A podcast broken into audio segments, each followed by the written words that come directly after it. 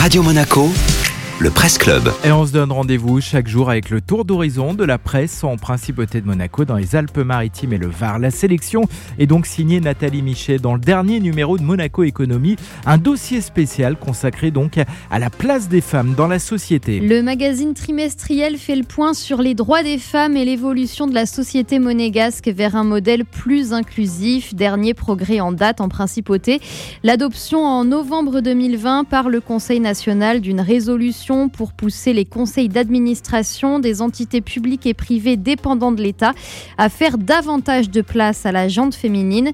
Passer par la loi était indispensable selon Nathalie Amorati-Blanc, présidente de la Commission des droits des femmes, qui n'hésite pas à pointer du doigt l'archaïsme et le patriarcat ambiant.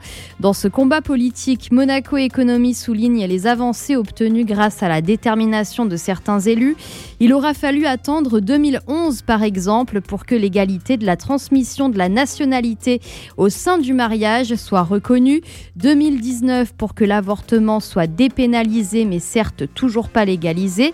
Afin d'accélérer le mouvement, le comité pour les droits des femmes s'est mis à dépoussiérer les textes de droit.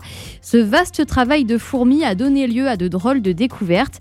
On apprend ainsi qu'il n'y a pas si longtemps, le maire de Monaco devait dire devant les jeunes mariés, le mari choisit la résidence du ménage, la femme est obligé d'habiter avec lui et il est tenu de la recevoir.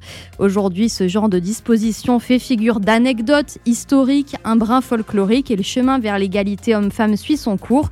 En 2021, grâce à une étude de l'IMSEE, on saura précisément quels sont les écarts de salaire entre hommes et femmes à Monaco dans le public et dans le privé. Merci Nathalie.